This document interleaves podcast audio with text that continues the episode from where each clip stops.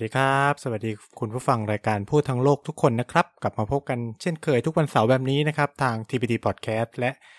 Nice ผู้พูดคนเดียวนะครับผ่านช่องพูดทั้งโลกนะครับ ก็เป็นไงบ้างสัปดาห์ที่แล้วเราก็คุยกันไปเกี่ยวกับประเด็นเรื่องเกี่ยวกับอัฟกานิสถานใช่ไหมแล้วผมก็แอบทิ้งท้ายไปแล้วแหละว่า เทปนี้เราก็จะมาคุยเกี่ยวกับประเด็นความสัมพันธ์นะระหว่างเอ่ออัฟกานิสถานกับประเทศต่างๆ โดยเฉพาะประเทศเพื่อนบ้าน แล้วก็ประเทศที่เข้าไปมีบทบาท ในดินแดนแห่งนี้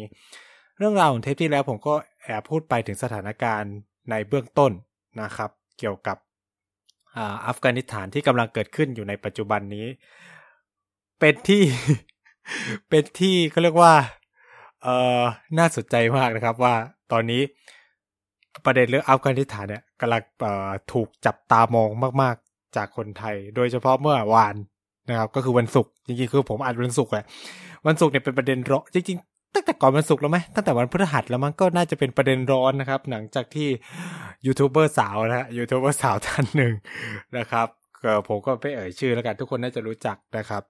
เอ่อก็ได้ไป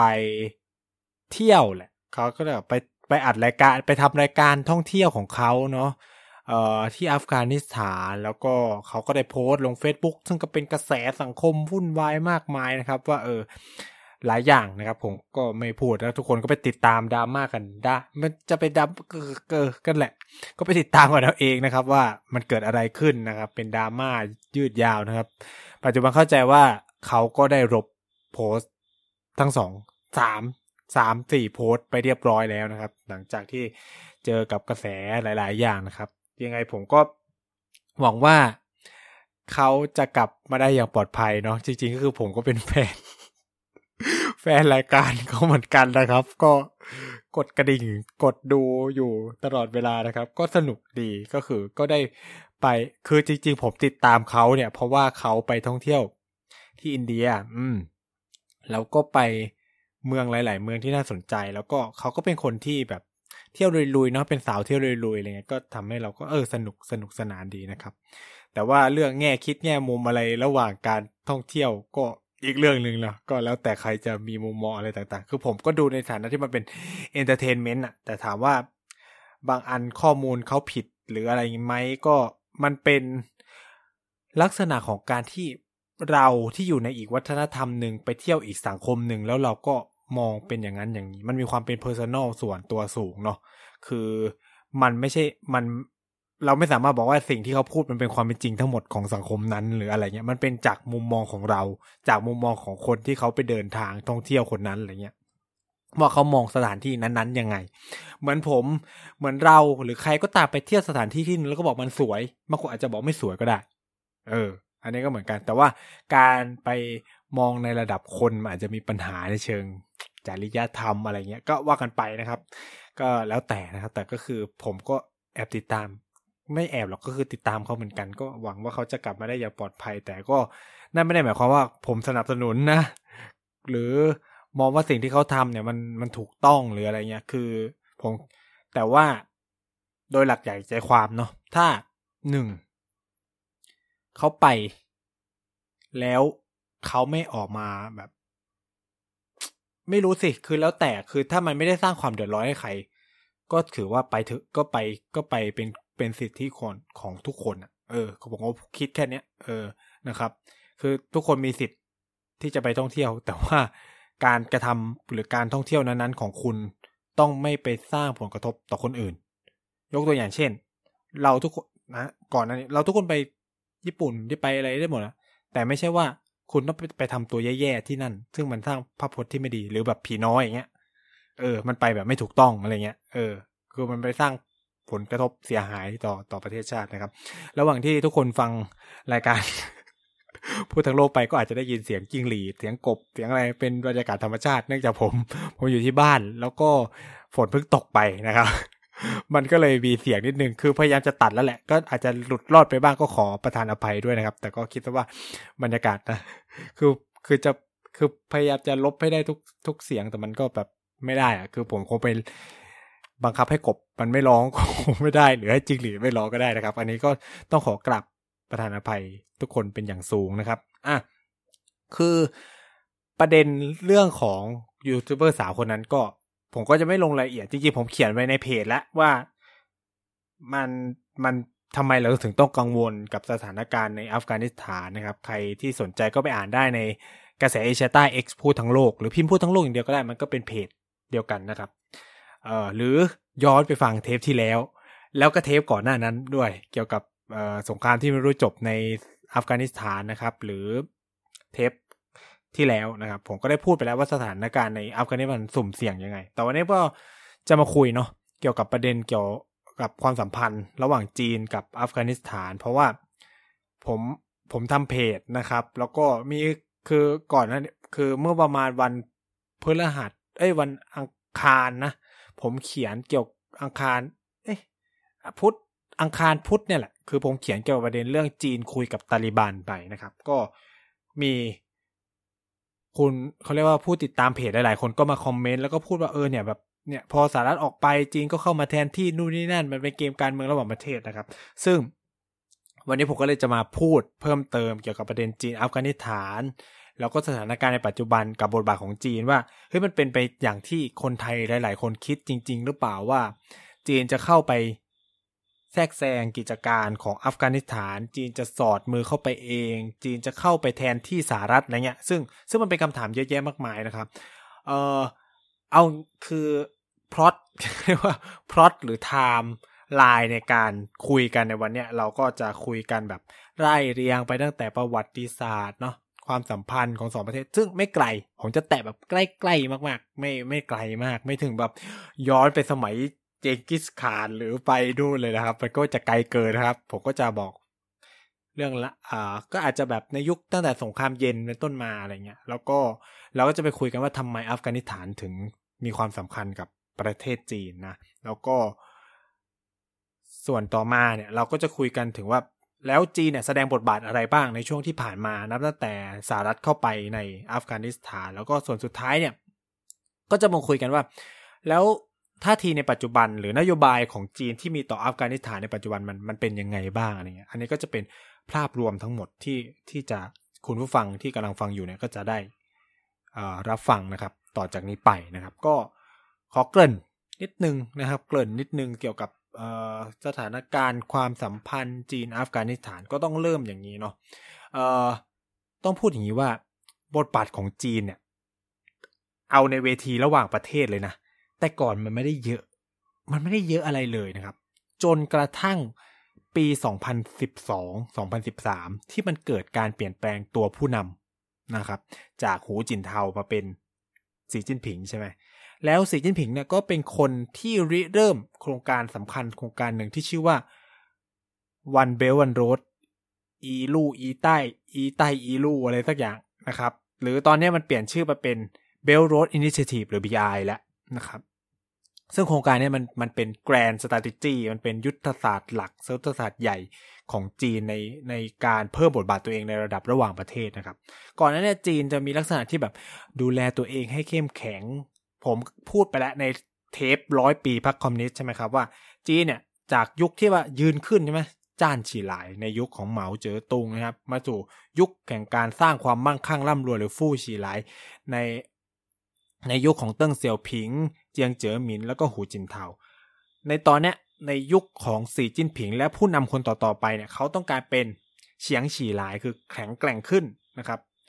ก็คือสร้างพระก็คือแล้วก็ต้องการแบบสร้างสิ่งที่เรียกว่า national rejuvenation ใช่ไหมการ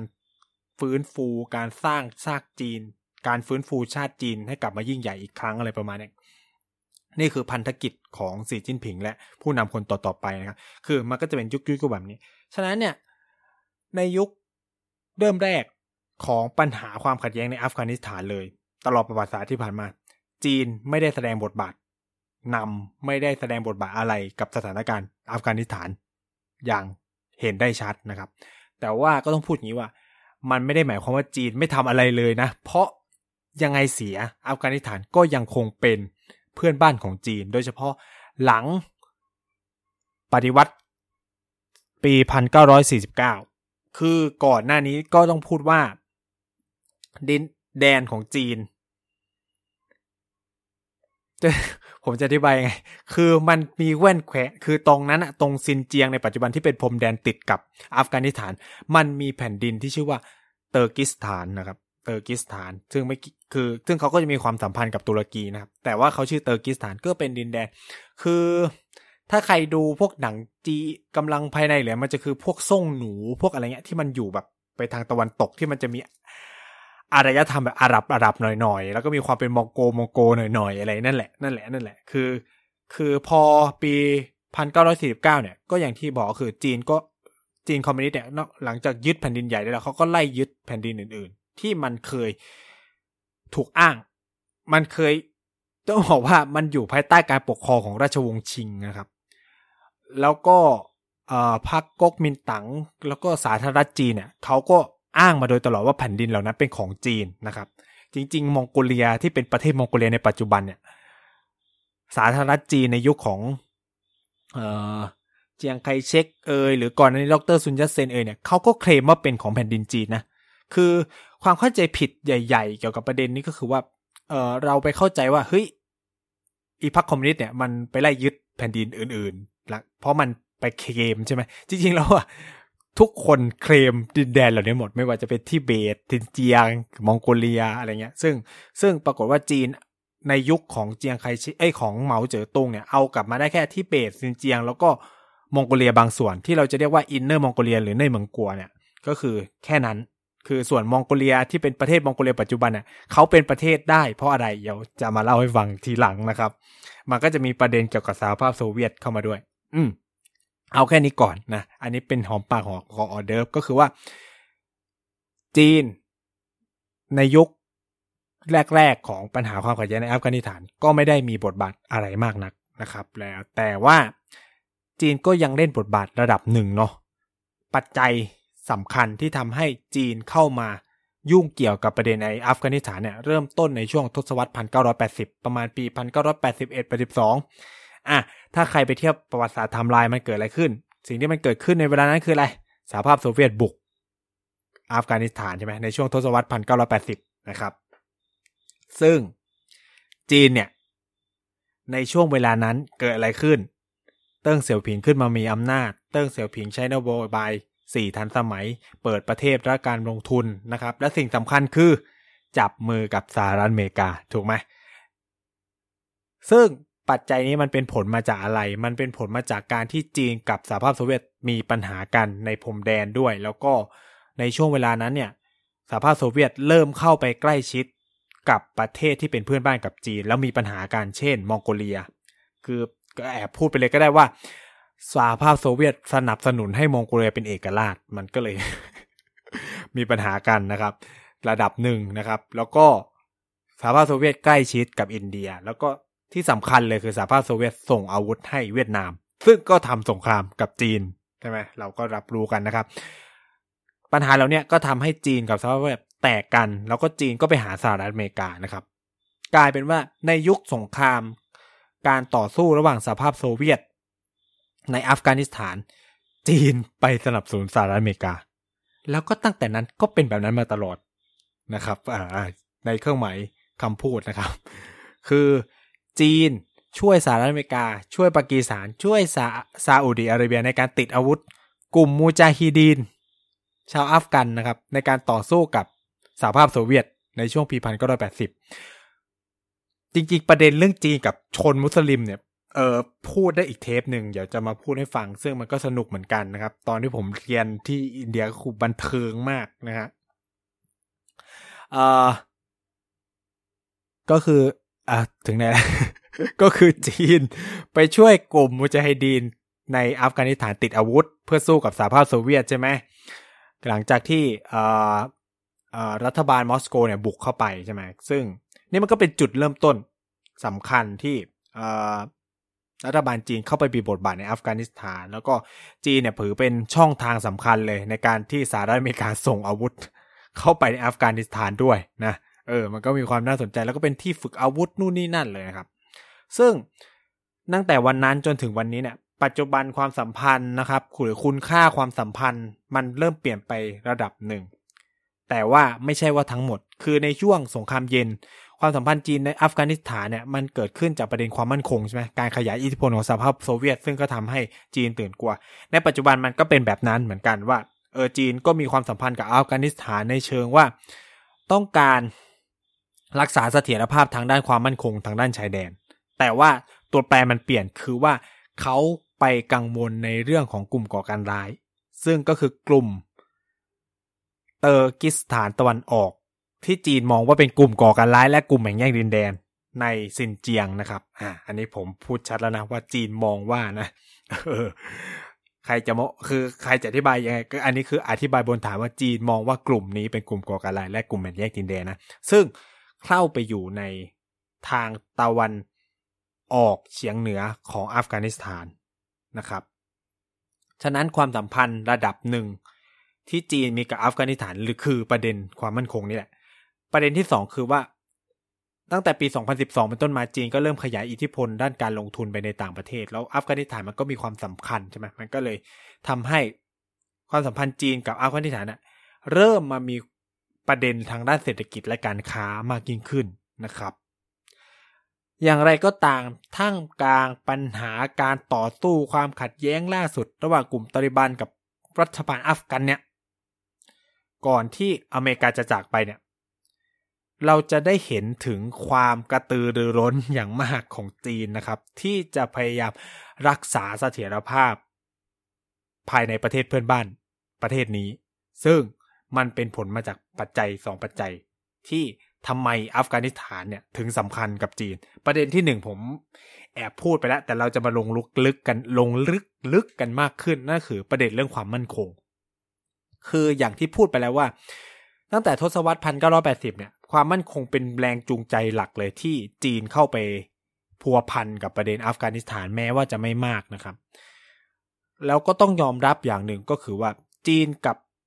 อัฟกานิสถานเนี่ยมีพรมแดนติดกัน ซึ่งเป็นระยะทางถึง 76 กิโลเมตรนะครับ อ่า ซึ่งความพีกกว่านั้นก็คือดันไปติดกับดินแดนซินเจียง ซึ่งตอนนี้มันก็คือมันมีประเด็นปัญหาเรื่อง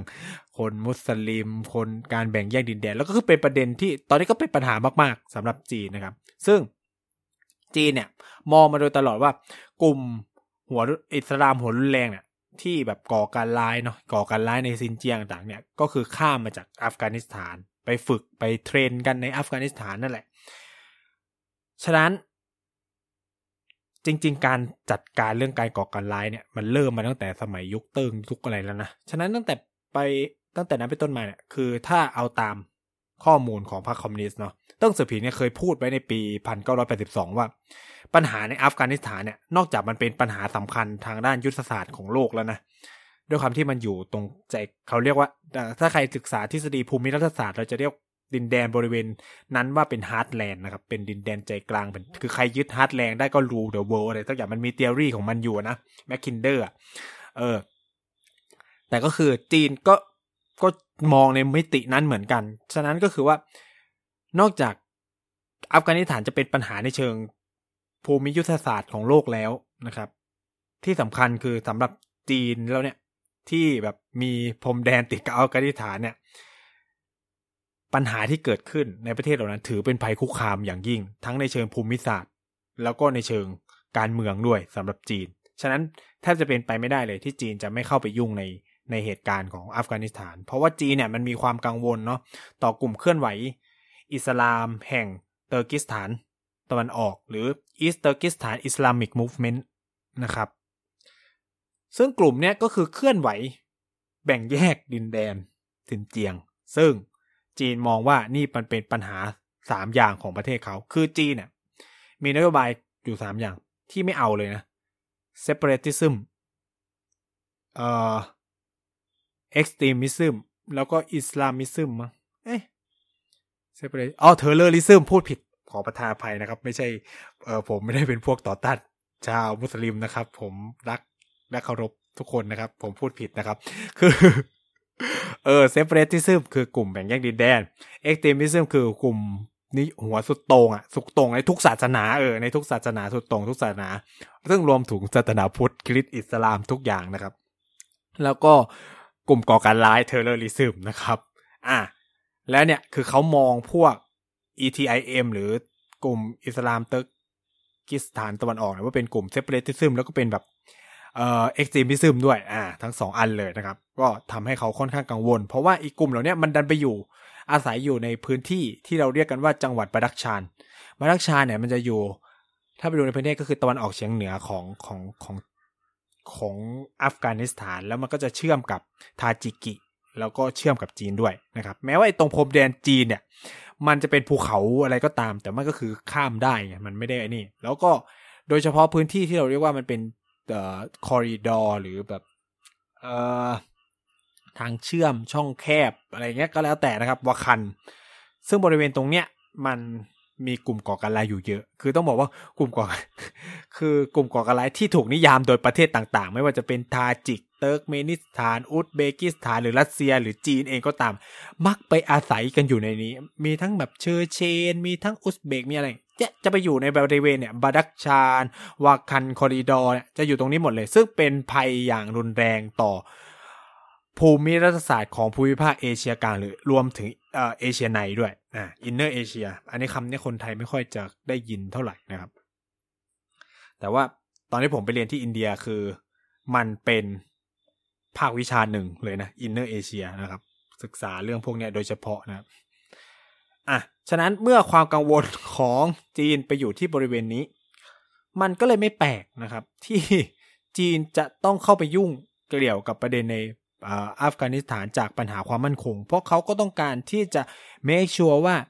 อีกกลุ่มก่อการร้ายพวกเนี้ยหรือกลุ่มแบ่งแยกดินแดนพวกเนี้ยจะไม่เข้าไปปฏิบัติการในในประเทศของเขา นั่นก็เลยทำให้อัฟกานิสถานมีความสำคัญกับเขานะครับ ต่อไปในประเด็นที่สองก็คือประเด็นเรื่องเศรษฐกิจใช่ไหมคือจีนเองเนี่ยก็ต้องการเห็นเสถียรภาพของอัฟกานิสถาน เพราะว่ามันคือจุนกุญแจสำคัญสู่โครงการ BRI ที่จีนจะเชื่อม จีน เอเชียกลาง ไปเอเชียใต้ หรือจีนเอเชียกลางไปตะวันออกกลาง หรือเอเชียตะวันตกนะครับ ซึ่งจะเชื่อมโยงทั้งเขตเศรษฐกิจพิเศษ โครงการพลังงานโครงการคมนาคม อัฟกานิสถานจะเป็นหัวใจสำคัญนะครับ ตอนนี้ที่จีนทำมันคือเลี่ยงหรืออ้อมก็คืออ้อมไปทางทาคือมันต้องผ่านหลายประเทศแทนที่จะตัดเข้าอัฟกานิสถานก็คือต้องไปทาจิกอุซเบเติร์กเมนิสถานอะไรเงี้ยซึ่งมันอ้อม หรือไม่ก็ต้องมาทาง ปากีสถานแล้วเข้าอิหร่านนะครับแทนที่มันจะผ่ากลางเข้าไปเลย แล้วจีนเนี่ยก็ต้องการที่จะเชื่อมอัฟกานิสถานเนี่ยเข้ากับระเบียงเศรษฐกิจ จีนปากีสถานด้วยหรือซีเปกใช่ไหมล่ะไชน่าปากีสถานอีโคโนมิกคอริดอร์นะครับซีเปกเนี่ยก็ต้องการให้อัฟกานิสถานเข้ามาเชื่อมด้วย ซึ่งมันก็ทำให้โครงข่ายเศรษฐกิจของจีนมันก็จะใหญ่โตมากยิ่งขึ้น แต่ว่าความเสี่ยงทางด้านความปลอดภัยมัน มันขัดขวางความสำเร็จหลาย ๆ โครงการการลงทุนของจีนนะครับ ซึ่งมันเป็นอะไรที่จีนก็กังวลมากอย่างจีนเนี่ยชนะประมูลฐาน เอ่อเขาเรียกว่า ประมูลเหมืองแร่ทองแดงในอัฟกานิสถานในปี 2007 ซึ่งเป็นการประมูลที่ใหญ่มากนะครับ ที่มัดอายักอานักนะครับ ซึ่งทุกวันเนี้ยอีเหมืองเนี่ยก็โอเปเรตยังไม่ได้ ยังทำอะไรไม่ได้ เพราะว่า มีความเสี่ยงอยู่อะไรเงี้ยหรือจีนเองก็เข้าไปเป็นนักลงทุนรายใหญ่มากในช่วงหลายปีที่ผ่านมานะครับ เงินลงทุนจีนเข้าไปอย่างมหาศาลอย่างปี 2017 เนี่ย จีนเป็นผู้ลงทุนรายใหญ่ในอัฟกานิสถานเลย ลงทุนประมาณ 400 ล้านดอลลาร์นะครับ เยอะมากนะครับ ปี 2011 จีนก็เพิ่งประมูลได้แหล่งปิโตรเลียมที่ใหญ่ที่สุดแห่งหนึ่งของโลกเหมือนกันนะครับ ซึ่ง ประมูลด้วยเงินไป 400 กว่าล้านดอลลาร์นะครับ แล้วก็เป็นแหล่งน้ำมันที่น่าจะมีเยอะหลายหลายล้านบาร์เรลเลยนะครับ ซึ่ง สิ่งเหล่านี้มันก็ทำให้อัฟกานิสถานก็มีความสำคัญ นอกจากนี้เนี่ยอัฟกานิสถานเนี่ยเห็นแบบนี้นะครับ มันคือแหล่งแร่ดีๆ ที่ทุกคนอยากจะไปได้บ้างทั้งทองแดงถ่านหินเหล็กก๊าซโคบอลต์ปาหลอดทองคำลิเทียม ทอเรียมรวมถึงแบบแร่ต่างๆ ที่มันไปมีความสำคัญต่อพวก microconductor ไปมีความสำคัญต่อพวกแผงโซลาร์เซลล์อะไรเงี้ย ก็คืออยู่ในประเทศนี้หมดเลยนะครับ ก็ไม่ต้องแปลกใจว่าทำไมจีนให้ความสำคัญกับอัฟกานิสถานนะครับเออเมื่อเราเห็นความสำคัญที่อัฟกานิสถานมีต่อจีนแล้ว เราก็เลยจะได้เห็นว่าทำไมจีนถึงมีแล้วจีนมีความพยายามอะไรบ้างในการรักษาเสถียรภาพในในอัฟกานิสถานในช่วงหลายปีที่ผ่านมา คือผมได้แอบพูดไปบ้างแล้วก็คือว่าจีนเนี่ยค่อนข้างสนับสนุนนะสนับสนุนการ เข้าไปของสหรัฐ แต่ว่าไม่ได้ส่งทหารไปช่วย ก็พูดอย่างนี้ เพราะว่าคือทุกวันเนี้ยเราเห็นความสัมพันธ์จีนกับสหรัฐ เพราะว่าเรามาเห็นช่วงที่มันมีปัญหากัน แต่ตั้งแต่เติ้งเสี่ยวผีขึ้นมา ที่เขาจับมือการทูตปิงปองกันจนกระทั่งถึงสีจิ้นผิงขึ้นมาเนี่ยสหรัฐกับจีนคือพันธมิตรที่ดีกันมาโดยตลอดนะ เออ ฉะนั้นในทุกเรื่องเขาก็จะเออโอเออโอกันไปตลอดนะ ไม่แทบจะแบบ ไม่ค่อยจะแบบมีปัญหาขัดแย้งกันเลย แล้วก็จีนเนี่ยก็มุ่งแต่พัฒนาประเทศตัวเองข้างในอย่างเดียวนะครับ แล้วก็อืมอืมพยักหน้า นู่นนี่นั่นอาจจะทหารสหรัฐจะทำอะไรก็เออเออเออเออเอออหมดนะครับ จีนเพิ่งจะมาแบบงัดกับสหรัฐเนี่ย ไม่นานนี้เองนะครับ อันนี้ก็ต้องแบบเปลี่ยนภาพกันใหม่นะครับฉะนั้นเนี่ยการส่งทหารของสหรัฐเข้าไปในปี 2001เนี่ยจีนก็เลยไม่ได้มี อะไรมากนะครับ ที่สำคัญยังไปช่วยเทรน นักการทูต เทรนทหารให้กับอัฟกานิสถานช่วยอเมริกาด้วยนะครับ ซึ่ง ซึ่งสิ่งเหล่านี้เอ่อหลังจากที่คือผมต้องแอบบอกว่าปันคือมันมีนักวิเคราะห์บางส่วน จริง ๆ ไม่ใช่นักวิเคราะห์ด้วยนักการทูต เอกอัครราชทูตสหรัฐประจำอัฟกานิสถานเนี่ยพูดไว้เลยนะ ว่าส่วนหนึ่งของการที่ หรือผู้เชี่ยวชาญของสหรัฐอเมริกา ส่วนหนึ่งที่สหรัฐเนี่ยถอนตัวเองเนี่ยออกจากอัฟกานิสถานคือเรื่องของจีนนะครับ คือเขาต้องการเอาทหารทั้งหมด หรือกำลังทั้งหมดของเขาเนี่ยไปคอนเซนเทรตหรือไปโฟกัสในพื้นที่ของทะเลจีนใต้ หรือไปจัดการกับจีนที่ขยายอิทธิพลมากขึ้น แล้วเขาก็มองว่าการที่เขารักษาสันติภาพอยู่ในอัฟกานิสถานเนี่ย มันทำให้เกิดสิ่งที่เรียกว่าฟรีไรเดอร์ คือแบบ พวกที่แบบเป็นตาอยู่ทั้งหลาย หนึ่งในตาอยู่ที่สหรัฐมองก็คือจีน เพราะว่าหลังเอ่ออัฟกานิสถานมีเสถียรภาพ จีนก็เข้าไปลงทุนนู่นนี่นั่น โดยที่จีนไม่ต้องเสียเงินอะไรเลย ในการรักษาสันติภาพในอัฟกานิสถาน ฉะนั้นเนี่ย คือผมคิดว่ามันเป็นเหมือนไพ่แล้วก็เป็นเหมือนระเบิดเวลาที่ สหรัฐเนี่ยวางทิ้งไว้ในอัฟกานิสถานด้วย คือเราถ้าเรามองในเชิงยุทธศาสตร์เราก็ลองมองอย่างนี้นะครับว่า อัฟกานิสถานมีปัญหา ความชิบหายก็เกิดขึ้นกับประเทศเพื่อนบ้าน ซึ่งก็รวมถึงจีนด้วยไง แล้วเมื่อจีนมาตกหล่มอยู่ในปัญหาความขัดแย้งของประเทศเพื่อนบ้าน ก็จะไม่มีเวลาไปโฟกัสกับปัญหาในพื้นที่ คือมันก็จะทำให้แบบ จีนเกิดความปั่นป่วนหลาย ๆ สิ่งหลาย ๆ อย่าง มันก็จะทำให้สหรัฐมีเวลาที่จะเตรียมการในการรับมือกับจีน แล้วก็มีเวลาในการที่จะพัฒนาตัวเองเพื่อแข่งขัน ให้ถีบตัวเองให้ไปไกลกว่าเดิม ให้จีนตามไม่ทันอะไรประมาณนี้นะครับ อันนี้คือนักการทูตสหรัฐบางส่วนก็มองวิเคราะห์อย่างนี้นะครับ แต่ว่าในมุมมองของจีนเขาไม่ได้มองงานเขาก็บอกว่าเขาเนี่ยก็ทำงานเชิงรุกทางการทูตเชิงรุกแล้วก็สร้างสารรค์มาตลอดนะ เพื่อสร้างสันติภาพอะไรเงี้ย ยกตัวอย่างเช่น ในเชิงความสัมพันธ์ระดับทวิภาคีก็คือระหว่างรัฐบาลอัฟกันกับรัฐบาลจีนเนี่ยจีนเขาก็จะมีการเจรจาทางการทหารอย่างเป็นทางการนะ ซึ่งก็เริ่มหลังปี 2012-2013 เหมือนกันนะครับ ก็คือการคุยกันในปี 2016 ซึ่งก็นำมาสู่ในปีต่อมานะครับ จีนก็สนับสนุนเงินงบประมาณทางการทหารให้กับรัฐบาลอัฟกัน เพื่อจะฝึกทหารภูเขา ทำไมทำไมต้องฝึกทหารภูเขาครับ เพราะว่าเขาต้องการฝึกทหารภูเขาให้ไปปราบกลุ่ม ETIM หรือเตอร์กิสถานตะวันออกนั่นเองนะครับ ซึ่งเขาอยู่ในตามหุบเขาไง เออ คือจะบอกว่าประเทศนี้ไม่ได้เสียเงินเปล่านะครับ เสียแล้วก็ต้องได้ประโยชน์อะไรบางอย่าง ก็ฝึกทหารภูเขาเพื่อไปรบ ไปปราบพวกกลุ่มแบ่งแยกดินแดนจีนที่อยู่ในนั้นแหละนะครับ อันนี้ก็จะเป็นภาพที่เราจะได้เห็นเนี่ยสิคือว่า เมื่อช่วงสัปดาห์ก่อนหน้านู้นสองสัปดาห์ที่แล้วเนี่ยวันศุกร์เนี่ยก็สีจิ้นผิงก็เพิ่งโทรคุยกับประธานีกับอัฟอาชาอัฟกานีนะครับ ก็ยืนยันว่ายังคงสนับสนุนรัฐบาลอัฟกันการทูตผมย้ำว่าการทูตทุกคนก็คือมิตรนะครับก็ แล้วก็ย้ำเหมือนเดิมว่า เออ ช่วยจัดการกลุ่มก่อการร้ายนะครับ แต่ว่านั่นไม่ได้หมายความว่า จีนจะไม่คุยกับอีกตัวแสดงหนึ่งเลยนะครับ อย่างตาลิบันเนี่ยจีนก็คุยนะครับ แล้วก็คุยอย่างเป็นทางการด้วยนะ คือเชิญมาคุยอย่างวันต้นเอ่อเมื่อต้นสัปดาห์ที่ผ่านมาเนี่ยก็เพิ่งจะคุยกันอีกรอบหนึ่งนะครับ ระหว่างตัวแทนของตาลิบันกับเอ่อรัฐมนตรีกระทรวงต่างประเทศหวังอี้นะครับ ก็มีการคุยกัน แล้วก็ย้ำเหมือนเดิมนะครับ คือจีนเนี่ยย้ำทั้งฝั่งรัฐบาลอัฟกัน และย้ำทั้งฝั่งตาลิบันว่าจัดการกลุ่มก่อการร้ายให้ฉันนะครับ ซึ่งตาลิบันเนี่ยเขารับลูกเต็มที่เขาบอกว่า จีนเนี่ยคือเพื่อนที่ดี เพื่อนที่คือแบบ welcome friend เป็นเพื่อนที่ฉันยินดีต้อนรับ แล้วก็หวังว่าจีนจะเข้ามาสร้าง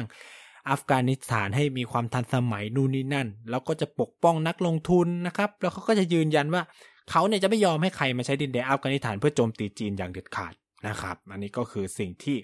เกิดขึ้นในระดับความสัมพันธ์ทวิภาคี ซึ่งจีนก็เปิดความสัมพันธ์ทั้งรัฐบาลอัฟกานิสถานในปัจจุบันและกลุ่มตาลิบันด้วยนะ อันที่สองที่จีนเขาบอกเขาก็ทำนั่นคือความพยายามในการเจรจาสามฝ่ายนะครับ ระหว่างอัฟกานิสถานจีนแล้วก็ปากีสถานคือ ปากีสถานเนี่ยมักถูกรัฐบาลอัฟกานิสถานมองว่าเป็นผู้สนับสนุนกลุ่มตาลิบันเพื่อมาจัดการกับเขาอะไรเงี้ยมันก็เลยมีความสัมพันธ์ที่ไม่ค่อยดี ซึ่งจีนมองว่า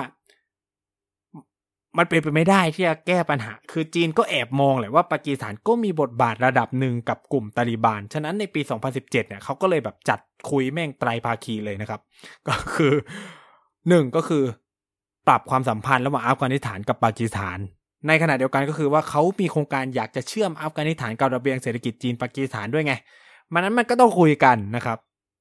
ท่านั้นจีนก็เลยพยายามผลักดันให้สามให้ทั้งสองคนเนี่ยคุยกันคุยกันคุยกัน เพื่อจะแบบ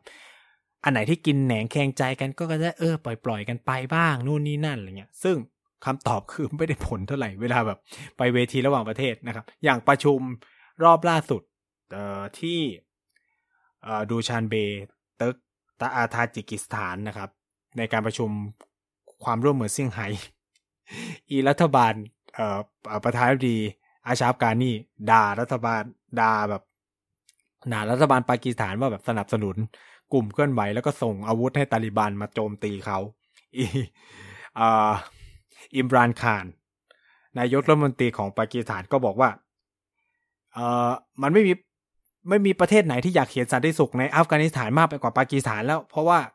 คนปากีสถานเนี่ยตายไปตั้งเยอะกับสงครามในอัฟกานิสถานนู่นนี่นั่น ฉะนั้นเนี่ยเปิดใจยอมรับกันหน่อยนู่นนี่นั่น โอ้โหแบบด่ากันผ่านเวทีระหว่างประเทศ กันตัวโดดเลยนะครับ อันนี้ก็คือสิ่งที่มันเกิดขึ้น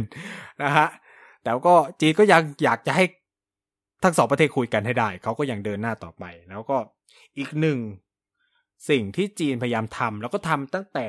สหรัฐอเมริกาเนี่ยเข้าไปในอัฟกานิสถานก็คือการตั้งองค์การความร่วมมือเซี่ยงไฮ้หรือเซี่ยงไฮ้ Cooperation Organization ร่วมกับ รัสเซียใช่ไหมแล้วก็กลุ่มประเทศสถานทั้งหลายไม่ว่าจะเป็นคาซัคสถานคีกิสถานอุซเบกิสถานทาจิกิสถาน ซึ่งอยู่ในพื้นที่เอเชียกลางหรือเอเชียในนะครับ ซึ่งในปี 2012 เนี่ยอัฟกานิสถานเนี่ยก็ได้สถานะผู้สังเกตการแล้วปัจจุบันเนี่ยก็มีอินเดียปากีสถานเข้าไปร่วมด้วยนะครับ ซึ่งเป้าหมายของกลุ่มเนี้ก็ชัดเจนเลยคือการจัดการกลุ่มก่อการร้าย ลัทธิหัวรุนแรง แล้วก็ลัทธิการแบ่งแยกดินแดนนะครับ ซึ่งทั้งหมดทั้งมวล ถ้าจะสรุปคือ SCO มันตั้งมาเพื่อดูปัญหาในอัฟกานิสถานแหละ เออ คือไอ้กลุ่มประเทศเหล่านี้มันมองแล้วแหละว่าแบบไอ้ทั้งสามสิ่งเนี่ย ทั้งการก่อการร้ายรัฐที่หัวรุนแรงแล้วก็รัฐที่แบ่งแยกมันไปอยู่ในอัฟกานิสถานหมด ฉะนั้นคืออัฟกานิสถานเลยมีสำนักงานประสานงานระหว่าง SCO กับอัฟกานิสถานด้วย อันนี้เป็นความน่าสนใจมาก แล้วก็ในช่วง ที่ผ่านมาจีนก็ผักผักผักเรื่องนี้อย่างการประชุมรอบล่าสุดเนี่ยจีนเนี่ยเป็นคนที่ผักให้มีการคุยกันประเด็นเรื่องการส่งเสริมสันติภาพและความมั่นคงในอัฟกานิสถานโดยเฉพาะเลย แล้วก็เชิญประธานาธิบดีอัฟกานิสถานมาด้วยนะครับ เพื่อมาคุยถึงสิ่งที่มันเกิดขึ้น แล้วก็มองว่าเนี่ยมันเป็นสถานะสถานการณ์ที่เป็นหัวเรียวหัวต่อของอัฟกานิสถานเลยว่าจะไปต่อยังไงอะไรเงี้ยแล้วจีนก็ยังมองว่าการคุยกันจะเป็นสิ่งสำคัญที่สุดระหว่างระหว่าง ปัญหาที่จะเกิดขึ้นหลังจากที่สหรัฐถอนตัวออกไปในเดือนสิงหานี้นะครับ ฉะนั้นในปัจจุบันนโยบายจีนต่ออัฟกานิสถานหลักๆ ก็ยังคงเป็นประเด็นเรื่องความมั่นคง ที่จีนหวังจะให้เกิดการจัดการกับกลุ่มตีอาวุธ ชาวอุยกรูที่มีฐานที่มั่นอยู่ในอัฟกานิสถานนะครับ ฉะนั้นนี่ก็คือหัวใจสำคัญที่รัฐบาลปักกิ่งมีกับรัฐบาลคาบูลรวมถึง กลุ่มตาลิบันด้วยนะครับเออฉะนั้นเนี่ยรัฐบาลเออฉะนั้นการที่เรามามองว่าจีนสนับสนุนตาลิบันก็อาจจะไม่ได้ขนาดนั้น จีนสนับสนุนตาลิบันเพื่อให้ตาลิบันไปจัดการกับกลุ่มก่อการร้ายที่เป็นภัยต่อจีน อันเนี้ยใช่ อย่าพูดแค่ว่าจีนสนับสนุนตาลิบันแล้วจบ เพราะว่าจีนก็สนับสนุนรัฐบาลคาบูลให้ไปจัดการกับ กลุ่มก่อการร้ายด้วยนะครับ ถึงแม้ว่านะครับ บางทฤษฎีอาจจะมองว่าจีนอาจจะจับมือกับปากีสถานใช่ไหมเพื่อส่งเสริมให้ตาลิบันยึดครองอัฟกานิสถานได้แล้วก็ตั้งเป็นรัฐบาลขึ้นมาแบบเต็มรูปแบบนะครับ แต่ความเห็นผมเนาะความเห็นผม แล้วจริง ๆ ก็มีนักวิเคราะห์บางส่วนก็มองว่า มันเกิดขึ้นได้ยากมาก เพราะว่า ในใจลึกๆของจีนเนี่ย จีนก็ไม่ได้มั่นใจกับตาลิบันขนาดนั้น เพราะต้องไม่ลืมนะครับว่าเป้าหมายของกลุ่มตาลิบันคือการสร้างรัฐอิสลาม หรืออิสลามิสเตท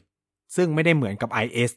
IS ที่เป็นกลุ่มก่อการร้ายนะ คือเขาก็จะเป็นระบบรัฐศาสนาในแบบของเขา คือต้องพูดว่ากลุ่มตาลิบันเนี่ยเขาฟอลโล่ในกลุ่มศาสนาที่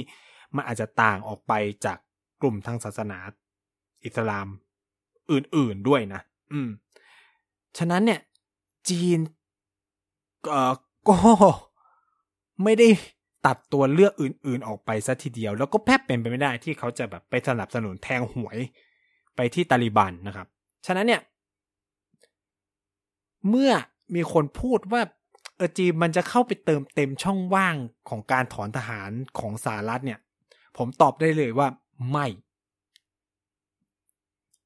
คือมันเป็นไปไม่ได้ เพราะว่าหวังอี้หรือสีจิ้นผิงเนี่ยก็ย้ำตลอดว่า เขาสนับสนุน ให้เกิดการคุยกัน แล้วทุกอย่างที่มันจะเกิดขึ้นควรเป็นการตัดสินใจภายในของรัฐบาลอัฟกัน ฉะนั้นนี่ก็สะท้อนให้เห็นว่า จีนไม่มีทางส่งทหารเข้าไปในอัฟกานิสถานแน่นอน แล้วจีนก็ยังเลือกเน้น ช่องทางให้มีการเจรจามากกว่าทำมากที่สุดเลยนะ คือให้รัฐบาลอัฟกันคุยกับกลุ่มตาลิบัน มันผมว่าร้อยเปอร์เซ็นเลย จีนไม่เอาทหารเข้าไป เพราะจีนไม่อยากไปติดหล่มปัญหานั้น แล้วก็จีนไม่ได้มองว่าอัฟกานิสถานจะมีมูลค่ากับจีนขนาดนั้นนะครับ เออ ที่จะต้องเอาตัวเข้าไปแลกแล้วจีนก็เห็นและว่าสหรัฐเจออะไรบ้างนะครับ คือพูดง่ายๆ ก็คือว่า จีนไม่เอาตัวเองไปผูกกับปัญหานี้แน่นอน เพราะจีนยังคงเชื่อว่ามันจะเกิดความวุ่นวายในระดับหนึ่งเลย ในอัฟกานิสถานหลังสหรัฐถอนตัวไปแน่นอน แล้วนั่นก็เป็นเหตุผลว่าทำไมจีนเป็นชาติแรก ๆ ที่อพยพคนของตัวเองออกจากอัฟกานิสถาน อพยพนักการทูตออกจากอัฟกานิสถานด้วย ล่าสุดหลังคุยกับตาลิบันก็ยังออกมาย้ำว่าอีคนจีนที่ยังอยู่ในอัฟกานิสถาน คุณต้องแบกรับความเสี่ยงที่สูงมาก แล้วถ้ามันเกิดความสูญเสียอะไรก็ต้องรับผิดชอบตัวเองนะรัฐบาลจีนจะแบบไม่ไม่ยุ่งอะไรทั้งสิ้น คือขู่ขนาดนี้เลยนะ นี่ขนาดคุยกับตาลิบันแล้วคือ คือคือยิ่งยิ่งพอคือคือพอผมอ่านข่าวแล้วแบบ เฮ้ย นี่มันเป็นการส่งสัญญาณอะไรบางอย่างออกมาจากจีนเลยนะ หลังจากที่จีนอะ คุยกับตาลิบันแล้วว่า เฮ้ยเหตุการณ์ในอัฟกานิสถานมันจะรุนแรงขึ้น มันจะมีแบบลักษณะที่อาจจะนำไปสู่สงครามการเมืองได้เลยนะครับ เพราะว่ามันมีความเป็นไปได้ว่า ฝ่ายใดฝ่ายหนึ่ง ไม่ว่าจะเป็นตาลิบันเองหรือจะเป็นรัฐบาลอัฟกันก็ไม่อยากจะคุย เพราะว่าถ้าคุยอะหนึ่งคือว่า ต้องมีฝ่ายใดฝ่ายหนึ่งเสียอะไรบางอย่างไงซึ่งมันไม่มีใครอยากเสียครับ แล้วทุกคนก็มั่นใจว่าตัวเองมีทหาร มันก็เลยเป็นปัญหานะครับนี่ก็เลยนำไปสู่สิ่งที่จีนเองก็ปวดหัว คือจีนก็เลยใช้พยายามช่องทางแบบเอ้ยคุยกันเถอะคุยกันเถอะพวกแกคุยกันเถอะ แล้วก็ใช้ช่องทางของปากีสถานให้แบบ มันไปจบให้สวยที่สุดนะครับ ซึ่งมันเกิดได้สามทางนะหนึ่งคือทางที่สุดๆไปเลยไอ้ทางแรกที่เขาเชื่อกันว่าเกิดขึ้นได้แล้วก็น่าจะเกิดขึ้นแล้วแหละ ก็คือ สงครามกลางเมืองก็ลบกันไปเรื่อยๆ แล้วการเกิดสงครามกลางเมืองจะนำไปสู่สิ่งที่เป็นไปได้ต่อมาคือว่าตาลิบันชนะ หรือรัฐบาลอัฟกานิสถานชนะ กับสิ่งที่สองที่มันมีความเป็นไปได้เหมือนกันว่า คุยกันได้ แล้วก็แชร์อำนาจกันในรัฐบาลก็คือตาลิบันครึ่งหนึ่งรัฐบาลอัฟกานิสถานครึ่งหนึ่งหรือไม่ก็แบ่งพื้นที่ปกครองกันไป อันเนี้ยคือสิ่งที่ มันจะเกิดขึ้นได้ในสถานการณ์ปัจจุบันนี้นะครับ นี่ก็เลยเป็นสิ่งที่เราจะได้เห็นนะครับ แล้วก็นี่คือภาพรวมสิ่งที่จีนกำลังทำแล้วก็มีนโยบายต่ออัฟกานิสถาน ฉะนั้นเนี่ยผมยืนยันกับคุณผู้ฟังทุกคนเลยว่า confirm ว่าเป็นไปไม่ได้ที่จีนจะส่งทหารเข้าไปในอัฟกานิสถาน ซึ่ง เอาจริงจีนแทบไม่เคยส่งทหารไปที่ไหนบนโลกเลย ส่งเข้าไปแบบปัญหาในปัญหาความขัดแย้งนะคือแบบ ไม่ได้เหมือนสหรัฐอะเออแบบส่งเข้าไปโค่นรัฐบาลเออจีนมันยังไม่ถึงขนาดนั้นหรอกเพราะว่าศักยภาพตัวเองก็ไม่ได้เยอะขนาดนั้น แล้วก็ความเข้าใจต่อพื้นที่ก็ไม่ได้ขนาดนั้น แล้วจีนก็ไม่ได้อยากจะแสดงสันแสนยานุภาพความเป็นมหาอำนาจทางการทหารของตัวเองนะครับ จีนจะเข้าไปในฐานะพ่อค้านะครับ กูขายของก็ได้กับทุกคนแม้กระทั่งโจรอะไรก็ตามกูขายได้หมดอะไรเงี้ย ขอแค่ว่ายูมีเงินจะซื้อคือฉันก็ไม่แคร์ฉะนั้นสรุปจบอย่างนี้ก็คือว่า จีนไม่ได้แคร์ว่าใครจะเป็นรัฐบาลของอัฟกานิสถานต่อจากนี้ หลังจากที่สหรัฐอเมริกาเป็น เออไม่ใช่หลังจากสหรัฐอเมริกาถอนทหารออกไปแล้ว สิ่งที่จีน care คือว่าใครผู้ใดที่จะจัดการกับอีกกลุ่มแบ่งแยกดินแดนที่อยู่ในอัฟกานิสถานให้จีนได้มากกว่า จีนพร้อมจะสนับสนุนทุกคนที่จัดการสิ่งเหล่านี้ได้นะครับ นี่คือท่าทีของจีนที่ที่คุยกันมาทั้งหมดนี่คือบทสรุปเลย ก็คือใครจัดการอีกกลุ่มแบ่งแยกดินแดนในซินเจียงที่อยู่ในอัฟกานิสถานให้ตรูได้เนี่ย ก็กูพร้อมช่วยหมดทุกคนนะครับ คืออาจจะช่วยในเชิงกำลังหรืออะไรก็ครึ่งพอคุณปราบได้แล้วคุณจะเอาอาวุธนั้นไปทำอะไรก็อีกเรื่องหนึ่งอะไรเงี้ยก็แล้วแต่หรืออาจจะสนับสนุนผ่านการเงินหรืออะไรก็ว่ากันไปนะครับ แต่สิ่งที่จีนไม่อยากเห็นที่สุดคือสงครามกลางเมืองในอัฟกานิสถาน เพราะว่ามันจะเปิดทางให้กลุ่มก่อการร้ายเหล่านี้ขยายตัวได้ แล้วมันก็แบบมีอิสระมากขึ้นในการฝึกทหารเคลื่อนไหวไปยึดนู่นยึดนี่ เพราะว่าตาลิบันกับรัฐบาลอัฟกันลบกันนี่ พื้นที่บางอย่างเอ้ยมันไม่ได้เป็นพื้นที่สงครามฉันก็ยึดยึดยึดพวกกลุ่มก่อการร้ายพวกนี้ก็จะเข้มแข็งมากยิ่งขึ้นซึ่งเป็นความกังวลของทุกประเทศนะทั้งอิหร่าน ทั้งรัสเซีย ทั้งอินเดียอะไรเงี้ย กังวลมาก แล้วก็ไม่ต้องการให้อยากให้เห็นสงครามกลางเมืองเลยนะครับยังไงก็ต้องมาติดตามกันต่อไปนะครับ สัปดาห์หน้าจะมีเกรดกิติม เออ ผมเอาลงเลยแล้วกันนะครับ ก็คือเป็นเกรดกิติมาศักดิ์ผมก็ชวนไปแล้วนะครับเออแล้วก็ได้รับตอบรับแล้วก็ เดี๋ยวก็มาฟังกันนะครับ ว่าว่าจะเป็นอะไรนะครับ เป็นเรื่องราวเกี่ยวกับอะไร แล้วก็สัปดาห์ถัดไปเราก็จะมาคุยกันเรื่องความสัมพันธ์อินเดียกับอัฟกานิสถานนะครับ ซึ่ง ซึ่งก็จะเป็นอีกมิติหนึ่งที่น่าสนใจเหมือนกันในในในประเด็นความขัดแย้ง หรือประเด็นปัญหาในอัฟกานิสถานในปัจจุบัน ยังไงสัปดาห์นี้ก็ฝากติดตาม รายการต่างๆ ในเครือของ TPD Podcast เราด้วยนะครับ ไม่ใช่ว่าจะเป็น Back for the Future นะครับเกี่ยวกายก็สิบนะครับ พูดทั้งโลกนะครับ หรือเด็กสร้างชาติก็ตาม ใครอยากติดตามทวิตเตอร์ของ Nice นะครับ ก็ไปติดตามได้ที่ s nice talk th นะครับ n i c e t a l k t h นะครับ ก็จะเป็นเพจเอ่อเป็น Twitter หลักของรายการพูดทั้งโลกด้วยนะครับ ส่วน Facebook fanpage ก็ไปติดตามได้ที่กระแสเอเชียใต้ X นะครับ เป็นเครื่องหมายกากบาทเครื่องหมายคูณเนาะแล้วก็ต่อด้วยพูดทั้งโลกจะ search พูดทั้งโลกหรือจะ search กระแสเอเชียใต้ก็ได้ ก็จะเป็นเอ่อเพจหลักที่ไหนจะไปเขียนวิเคราะห์เขียน บทความนู่นนี่นั่นมากมายนะครับ ซึ่งตอนนี้ก็จะอยู่เครื่องส่วนใหญ่ก็จะโฟกัสในประเด็นจีน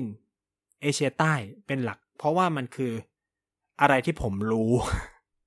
นะครับ คือหลายคนก็ถามว่าทำไมไม่มีอเมริกาไม่มียุโรปไม่อะไรคือพูดตรงๆคือไม่รู้ก็ไม่เขียนนะครับ คือมันไม่ใช่แอเรียที่ผมสนใจด้วย อย่างอัฟกานิสถานเนี่ย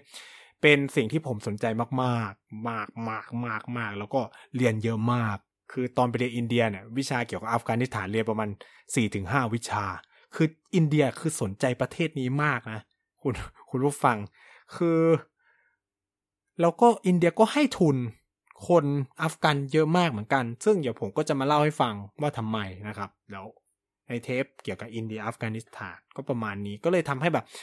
มีข้อมูลแน่นมาก แล้วพอแบบอัฟกานิสถานมีปัญหาก็เป็นช่วงที่ผมต้องตักตวง แล้วก็เป็นช่วงที่ผมจะได้เผยแพร่ โอ้ความรู้ที่ตัวเองเรียนมา เพราะว่าแม่ผมนะครับ แม่ผมที่อินเดียนะครับ แม่บุญธรรมนะครับ ก็เป็นผู้เชี่ยวชาญนะครับ แล้วเขาก็เป็นอาจารย์ท่านก็เป็นแบบศาสตราจารย์ประจำแบบภาควิชาเอเชียในของมหาวิทยาลัยจาวาราเนรูด้วยอะไรเงี้ยก็เลยแบบ อืม เป็นเวลาที่ฉันจะได้ปล่อยของแล้วเออนั่นแหละ ก็เลยแบบช่วงนี้ก็เลยจะแบบพูดเรื่องนี้เยอะหน่อยนะครับ แล้วก็ ด้วยความที่มันเป็นฮอตอิชชูนะคนก็จะได้ติดตามฟังกันด้วยนะครับยังไงก็ฝากติดตามกันด้วยนะครับ ในเทปต่อๆไปของประเด็นเรื่องอัฟกานิสถาน ยังไงสัปดาห์นี้ก็ขอลาไปก่อนแล้วพบกันใหม่ สัปดาห์หน้า สวัสดีนะครับ